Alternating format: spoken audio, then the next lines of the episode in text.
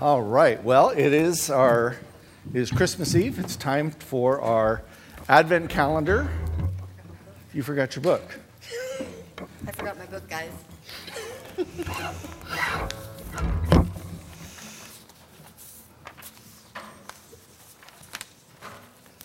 Here it is, 1224, right?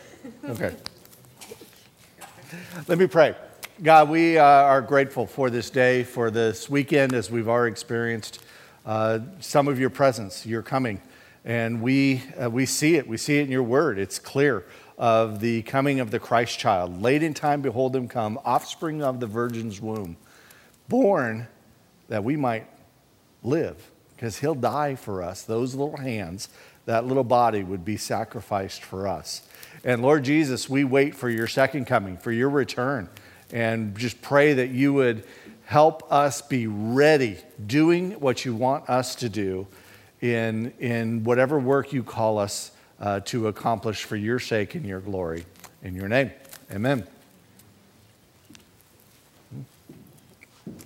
For God said, who said, Let the light shine out of darkness, made his light shine in our hearts to give us the light of the knowledge of God's glory displayed in the face of Christ. 2 Corinthians 4 6. So, why do we light the fifth candle? The fifth candle shows us that it, the waiting is over. Jesus the Messiah is born. John 1:14 the word became flesh and made his dwelling among us. Well, Merry Christmas, Zion. It's good to see you all. We, uh, this is the first of our two Christmas gatherings, Christmas Eve gatherings. So you're welcome to come again tomorrow night. We'll do some similar songs, but we will also, what did I say this afternoon? Oh, well. Tonight, 7.30. Uh, and, and join us for that, 6.30.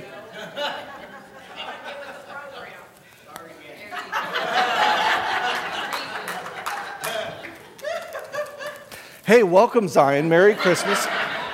Glad to see you. This is the first of our second gathering for today. We'll meet at 6:30 tonight.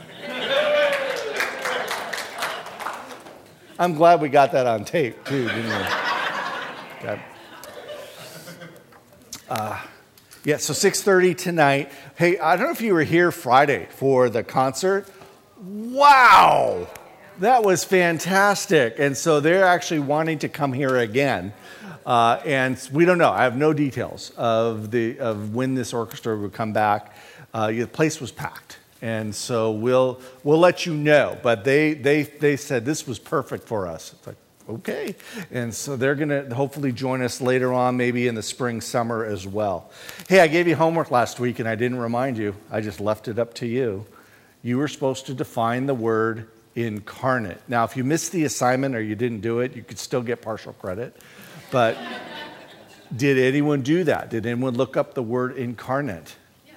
What did you get, Kathy? Do you remember? God in human flesh. God in human flesh. Any others? Steve? I see, I see you nodding. Any, any others? No one wants to speak out loud.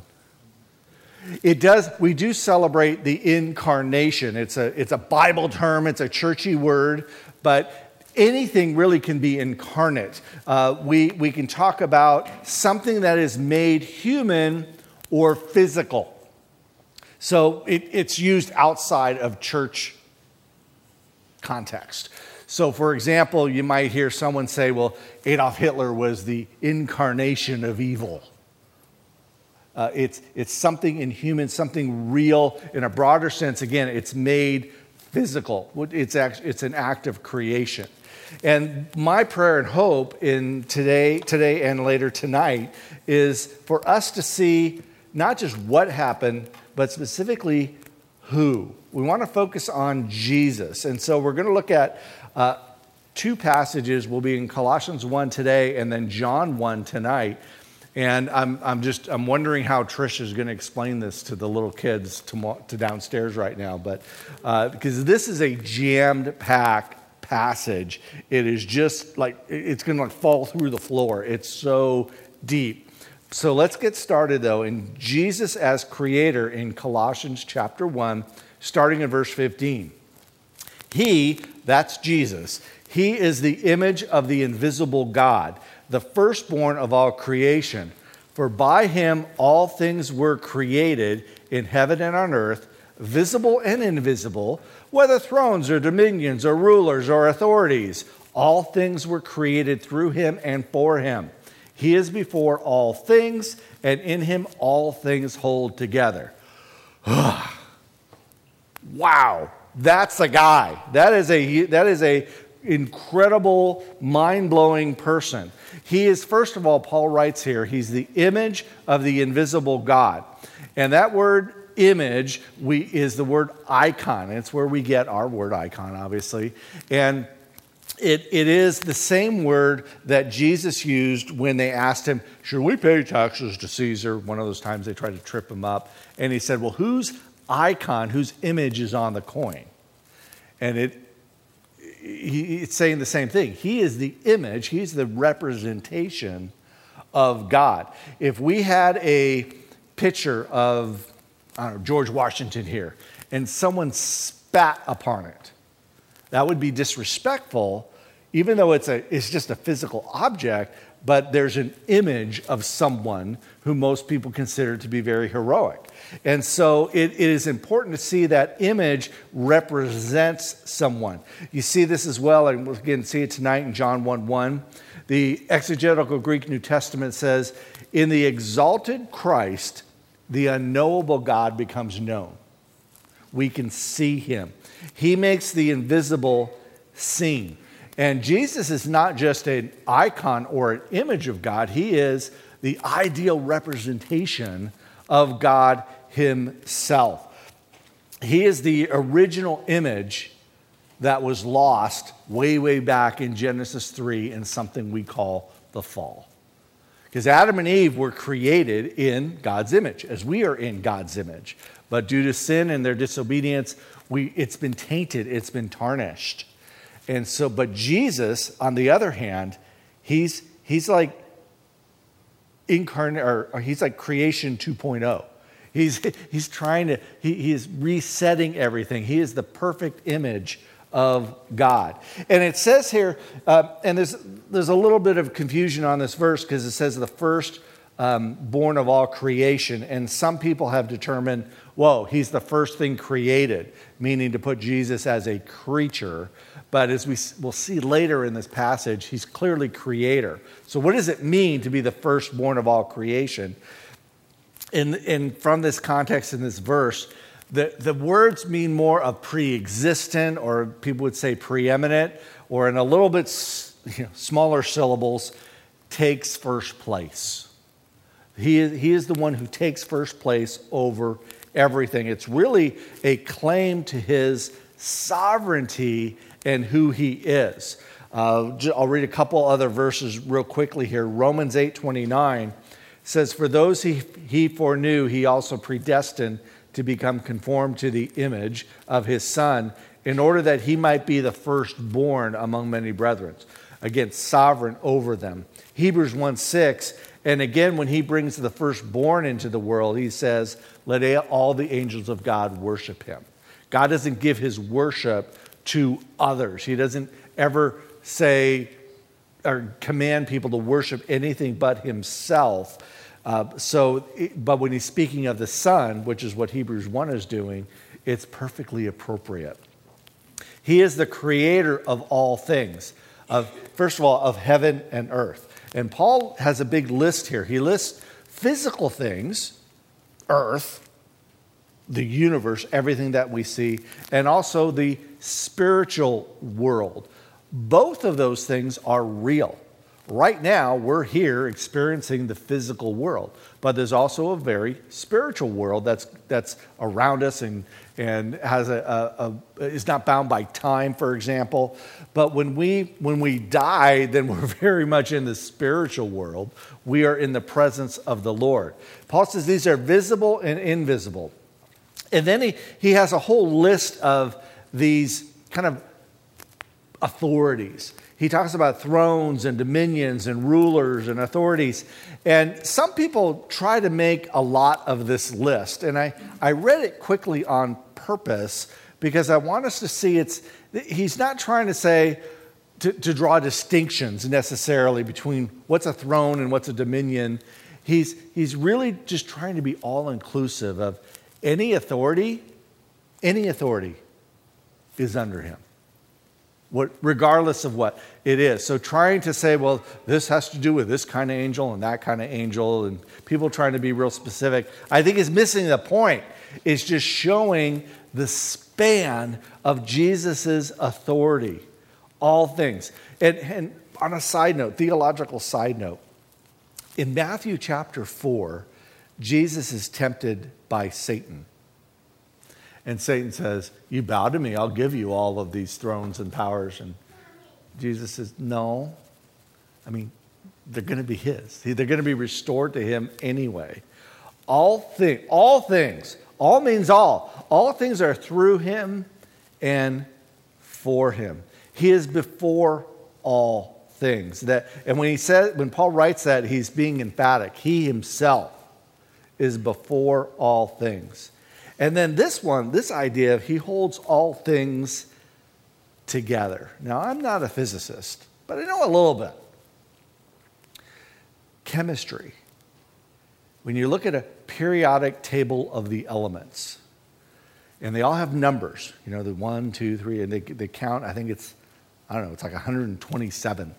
What that means is you get the hydrogen element. I mean, there's, everyone has, every element has one atom.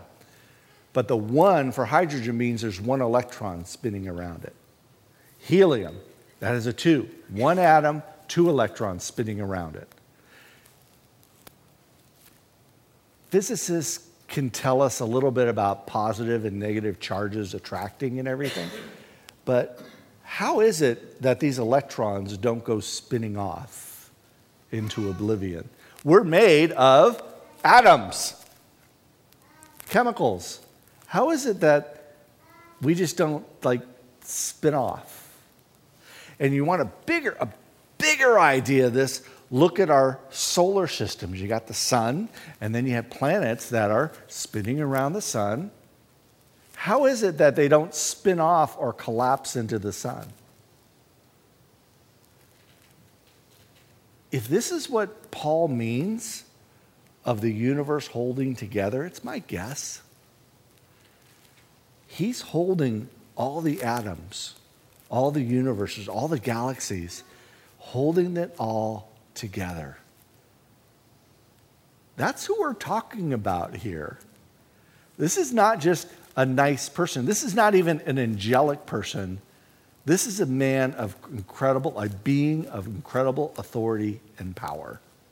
He's holding all these things together. This is who came to earth. Is your mind blown yet? If you understand this, you're lying.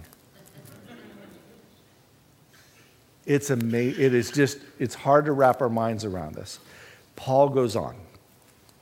Verse 18. And he says, He, again speaking of Jesus, is the head of the body, the church. He is the beginning, the firstborn from the dead, that in everything he might be preeminent, again, first for in him all the fullness of God was pleased to dwell, and through him to reconcile to himself all things, whether on earth or in heaven, making peace by the blood of his Christ. So, he, uh, cross, sorry. So he, he says, you know, first of all, Jesus is over all authorities, but now he's going to be specific and talk about the church, both the universal church that exists all over the world, down to our church. He is the head. We look to him for direction, for where, what he wants us to do. The church is often described in the New Testament as a body. Well, he's the brain. He's the one that calls the shots. He's the one that makes it move as it wants it to move. He's in charge and the supreme authority. When we went through experiencing God a few weeks ago, that was one of the key things that we saw that, that He is the head of the church. He is the one that, that guides us and leads us and, and gives us direction, both individually and as a church. It's, it's interesting when you think of the, the, the body, a church being a body, and we could draw some analogies. When I had shoulder surgery, uh, they did a, a, a block. Of, it, they put it in my neck, and I had the experience of not being able to feel my arm or move it at all. You know, when you get you get Novocaine, you can kind of still kind of still feel you know, your mouth and your tongue, but it felt like it didn't exist. I was pinching as hard as I could. My arm couldn't feel, couldn't even feel the pressure on my hand. And my brain, and I was trying to make it move, and I was going, oh, you know, use the horse. it, it wouldn't move. And, and sometimes when we're, when we're doing things, when we're um, uh, you know, creating something or cooking or, or playing an instrument or whatever, just our brain is in charge of what our limbs are doing. When we're walking, whatever it is, our brain's controlling all that. And the church needs to have that same kind of obedience to the head, that it's going to move as, as, as he calls it to do. He, if he's over all everything, then guess what? He's in charge of us too. He is also the first one from the dead. He led the way. Now, what this doesn't mean is that he's the first one resurrected. He's not.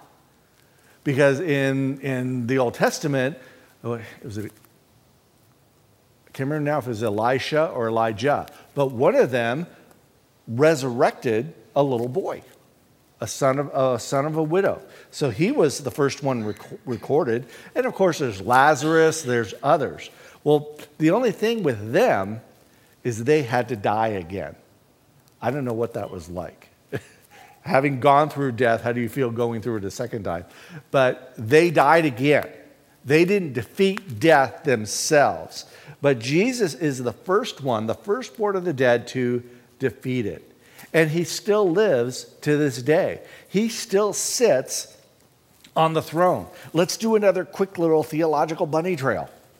Because God promised David, he said, You're always going to have a son to sit on your throne. There'll always be a son, which meant that his line would never run out. You're, you're going to have you're going to have Solomon, and then he's going to have a kid. He's going to have a kid. He's going to have a kid, and it's going to go all the way down. Joseph was actually in the line to be king. He was, he, if they would have had a king, he would have been it. Why do they need to keep having sons? Because people die. It's very practical. They need, you need to have someone who's there who will be the heir to take over. But see, with Jesus, he stopped dying. So he didn't need to have a kid. I don't care what, Don, what is it, Dan Brown says. Jesus didn't need to have a son because he stopped dying. He is sitting, we know from Hebrews 1, he's sitting on the throne now. Forever. And so God kept his promise to David that he would always have a son. This is Jesus the Lord. We, and, and we need him to be this defeater of death because if he didn't come out of the grave, if he didn't empty the tomb on Easter, then what hope is there for us? We all have this death problem, we all have this sin problem, He's our confidence. He went first before it. He's the firstborn from the dead. And then he says very clearly, This is the one who is God in the flesh. The fullness of God says, so, so nothing left out resides in him. Nothing less than God was not in Jesus. The fullness of God reconciled him to us. And then he, he goes on and talks about this reconciliation. You know what that, you know that word means when there's, when there's a problem between two people, between two groups? You can have reconciliation. You know, Britain used to be our enemy, right? But over history, we've reconciled and now we're allies. Same thing with Japan. We're allies. Same thing with Germany. We're allies now. We've reconciled our differences. Maybe you've had that experience with a family member, with uh, a neighbor, with a friend, where you kind of had a falling out. But over time, and maybe through some confession and forgiveness, there's been a reconciliation. Well, we, because of our sin, not just what Adam and Eve did, but our own sin, we were enemies of God. And we'll see that in a little bit. But He made peace. He says He made peace for everything. Romans 8 tells us that creation is groaning It's waiting for us, that reconciliation, that restoration to be complete. Jesus did that, did it in his flesh. He had to be a person. You know, in the Old Testament, there are very clear indications that Jesus appeared. Uh, there's this guy, one guy named Melchizedek. It's Jesus in a form, but not human flesh. He appeared, kind of like presumably an angel would do, where an angel, like they appeared to the shepherds. They're not human, they're just appearing, they're, they're making themselves seen. Well, so this Melchizedek and others were, were times where Jesus would appear in the Old Testament. But he wasn't human, he was just an appearance, except Christmas. He was fully human. And he reconciled us through his sacrifice. He had to be that. He made peace as man to God. To be our representative, to be another human, he, he, he had to be human. He had to be flesh and blood. He had to eat, he had to sleep, he, he got hungry, he uh, got sad, he experienced all the emotions that we do. He was fully, fully human. Our representative. His death was a real death. He was dead, he was gone. But he also was resurrected. And see, this is why Christmas, the incarnation, is so important because it's, it's actually Him, the, hum, the humanness. Uh, there, there are some her- heresies through the years who've said, well, he was just a, he was all God. Well, he was all God, but he's also all man. But then, so he, he reconciled as men, reconciling us back to God, but also as God to man. He says, we're, he, Paul writes here that we are going to be uh, made righteous. We're going to be made uh, right. Actually, I'm going to get to that passage. But as he is holy and righteous, then God can now interact with us again. We're not that way, but he is. He's also the reconciler. I hope you're just, I, I hope your circuits are just spitting out of control and sparking all over the place of who we're talking about. Jesus is also reconciler.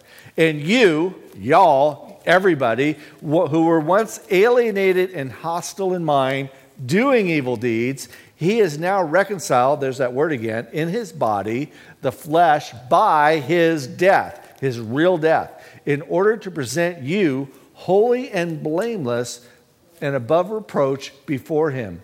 Indeed, if you continue in the faith, stable and steadfast, not shifting from the hope that, of the gospel that you heard, which has been proclaimed in all creation under heaven, and of which I, Paul, became a minister. Our distance from him is very far from God.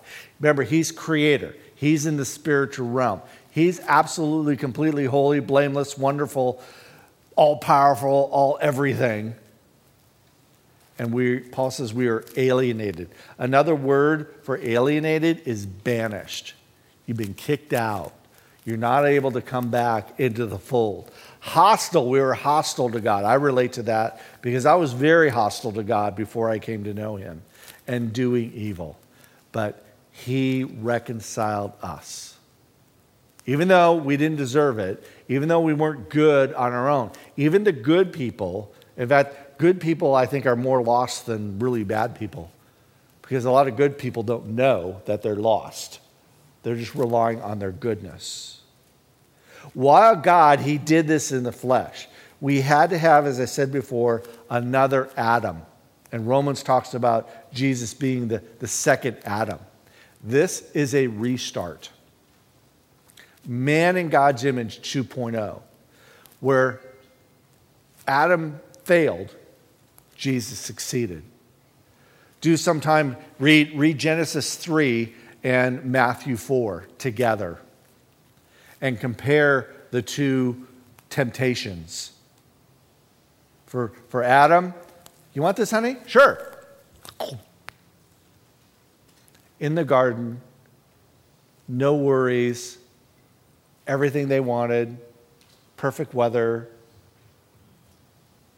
no pressure, Jesus was in the desert, he was hungry, he was alone, and he went toe to toe with the enemy.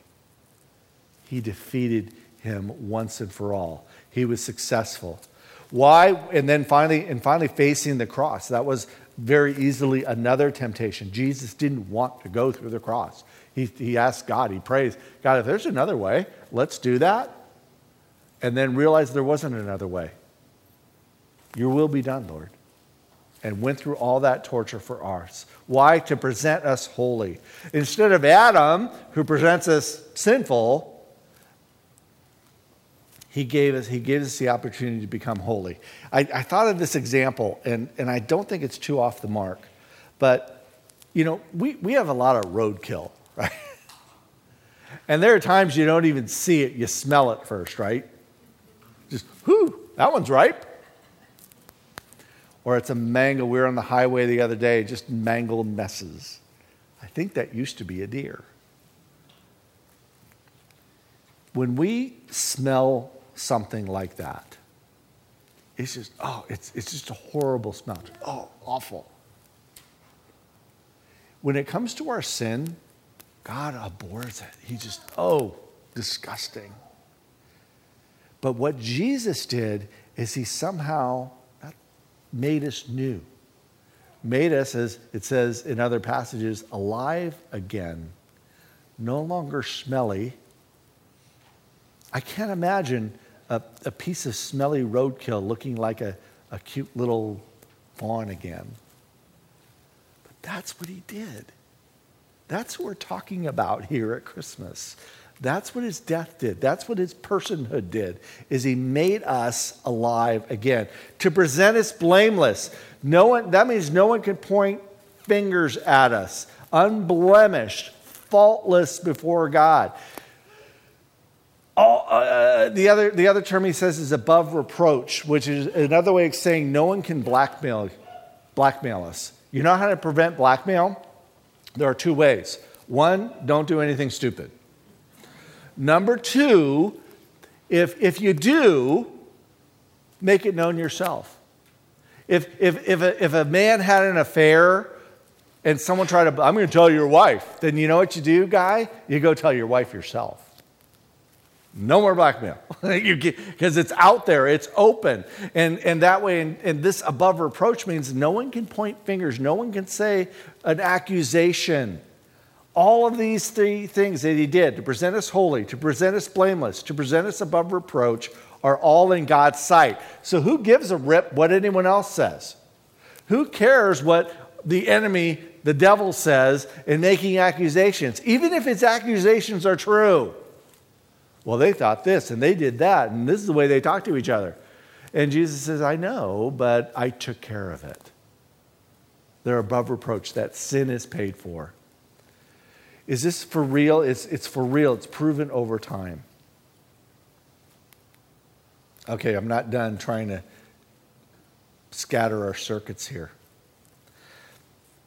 Church tradition recognizes December 25th as the birthday of Jesus. There are 365 days. They probably picked the wrong day. Sorry.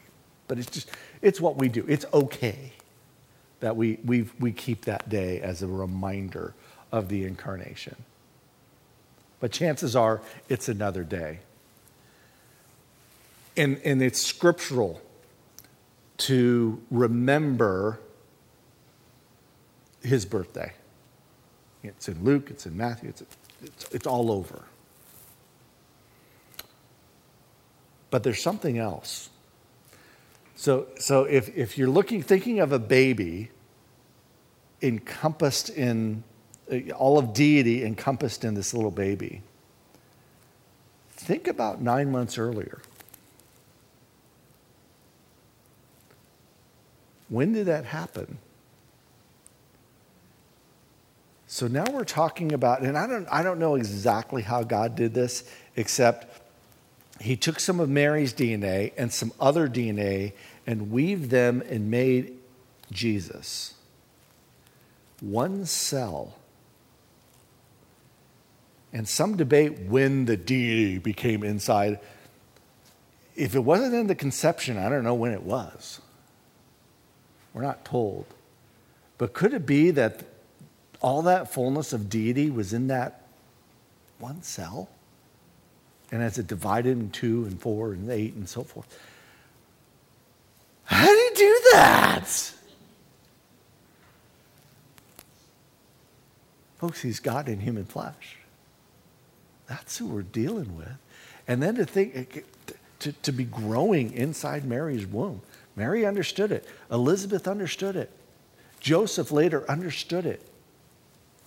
Charles Spurgeon said this, I just read this earlier this week. It is a miracle of miracles that the infinite should become an infant. It is a miracle of miracles that the infinite should become an infinite. Remember today, with all the things, you know, we have we got dinners, we got you know times and presents, and all the other thing that we're doing we do to celebrate the arrival, not of a holiday, but the arrival of a person. I have a few suggestions for you. Some of these might seem a little trite, but maybe they'll have some meaning for you. To remember that we're talking about a person. And some of you may already do these. How about making a birthday cake for Jesus? We're celebrating it, we're remembering it. He's a person. We celebrate a person's birthday. Some of you, some, some people take time of what they, or money of what they would have spent on some of their presents, and they, they give it to something Jesus would like, like to the poor and needy. That's an opportunity as well. Uh, this past week, I also was listening to a podcast on Santa. And the author of the podcast said, you know what? St. Nicholas, that Santa's based off of, was a pretty cool guy. He, he helped kids because he loved Jesus. Maybe do some, Google it, check it out, and find a book about St. Nicholas and see what he did. And then another idea is to, to especially before presents, but to read the Christmas story Matthew 1 and 2, Luke 1 and 2, or even John chapter 1. Folks, when we pray, we're praying to a person and not a force. We're talking about not a holiday, not a tradition, but a person. Can we pray together now? Let's, let's first of all praise him that he is God incarnate.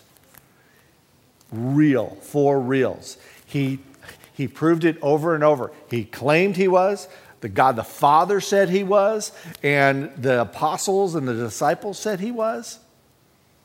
And they died for that. He is God incarnate. And then also, as a matter of prayer, he's reconciled us to God. He's the only one in history who could do that. And then maybe you want to pray for someone that they would see Jesus for who he is this Christmas. And I want to invite you, I'm going to, we, you know, after we're done here today, um, going to hang around just a little bit up front, probably around 11:45 ish or so. And, and if there's someone specific you want to pray for, maybe they're coming tonight, but they don't have to be coming tonight. Uh, uh, someone else that you want to specifically pray for this holiday season, we'll just we'll just be up here in a, in a group and and remember them today and bring them before the throne.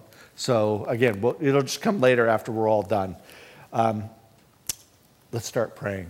If you want to pray out loud, you're certainly welcome to. Uh, but if you're not praying out loud, then pray quietly with us. Let's pray.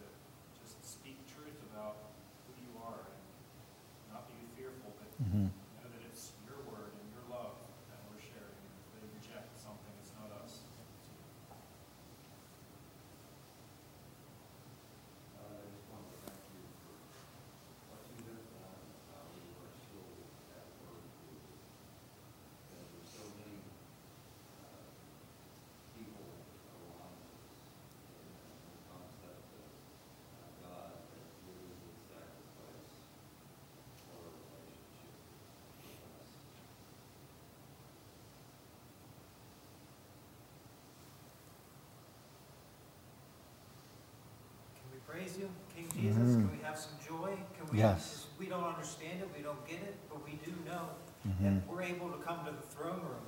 It was, it was the mm-hmm. Pharisees and the, the religious leaders that, that had to go to the Holy of Holies, that had to have that high priest, that they realized the heaviness of it all, the dangerousness of being in the presence of God. But you, mm-hmm. Lord Jesus, rip that veil. You are the light of the world, and you're coming again. So we praise you, and we want joy. Baptize us with your Spirit. May we have understanding and boldness in this, and share this light that, that mm-hmm. we didn't see it with our own eyes. We didn't see the resurrected Jesus, but you made it known to us, Lord. Mm-hmm.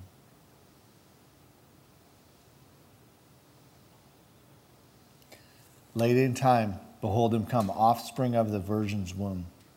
You, Lord Jesus, came from all eternity and deposited your glory. You weren't one or the other, you were all man and you're all God. We acknowledge that. We preach that. And we know that you indeed are God incarnate. If we want to see the invisible God, Lord Jesus, we look to you. You've revealed him. And you've also reconciled us. And so we are grateful. We are praising you. God, I think of my own brothers and sisters now who, many who do not know you. And they're celebrating Christmas and they have a tree and they're unwrapping presents probably later tonight. And, uh, but Lord, they're, they're not remembering the person. So I pray, God, in some way or opportunity to, to interact with them, as many of us call each other on Christmas Day, that, that it would be clear to them that you are our reconciler, you are our God, you are the one who has all authority, not us. We're not even, we don't even have authority over our own bodies and flesh and lives. It is you. So, God, I pray for also for, for many who are thinking at this moment, maybe sons and daughters, and, or spouses, or siblings, parents, grandparents, uh, that they are praying for at this moment. And so we, we, we beseech you, God, we come to you. We're not going to give up praying for them. We're going to be that persistent widow and keep bringing them to your throne to recognize Jesus as the one and only God man who died for us. Thank you, Lord, for your gospel, for your message. Thank you for this reminder for Christmas season. In your name, amen. So tonight, 6:30, uh, if you if you were thinking, oh, I kept forgetting to bring coffee or something for the vets, that's your last chance. It's being delivered tomorrow morning uh, on Christmas Day. So just a reminder for that.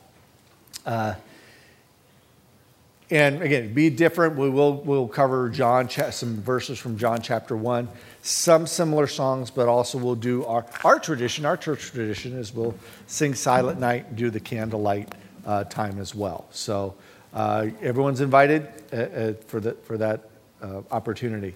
Next week is New Year's Eve, next Sunday, and so we'll have an abbreviated worship time. We'll preview a little bit of 2024, what uh, we're, we're hoping and planning to do and see. We'll have some time of prayer and also our potluck. Uh, so please bring something to share. Uh, the fridge downstairs is, is on and available if you need to come in and put something in the fridge. And then also, we're going to do our white elephant gift tradition. So bring some, don't buy anything, but bring it, uh, wrap it. Uh, and again, you, you, are going to, if you bring two gifts, you're going to take two home. If you bring one per family, you'll take one home, uh, just so that's really clear. And uh, we, we have a lot of fun with that, especially when we start trading and stealing and all those funds. I hope that's biblical for us to steal from each other. Um, and then, again, just as a reminder, if you want to meet me up here, we'll pray for some specific names to bring before the throne. Let's continue worship.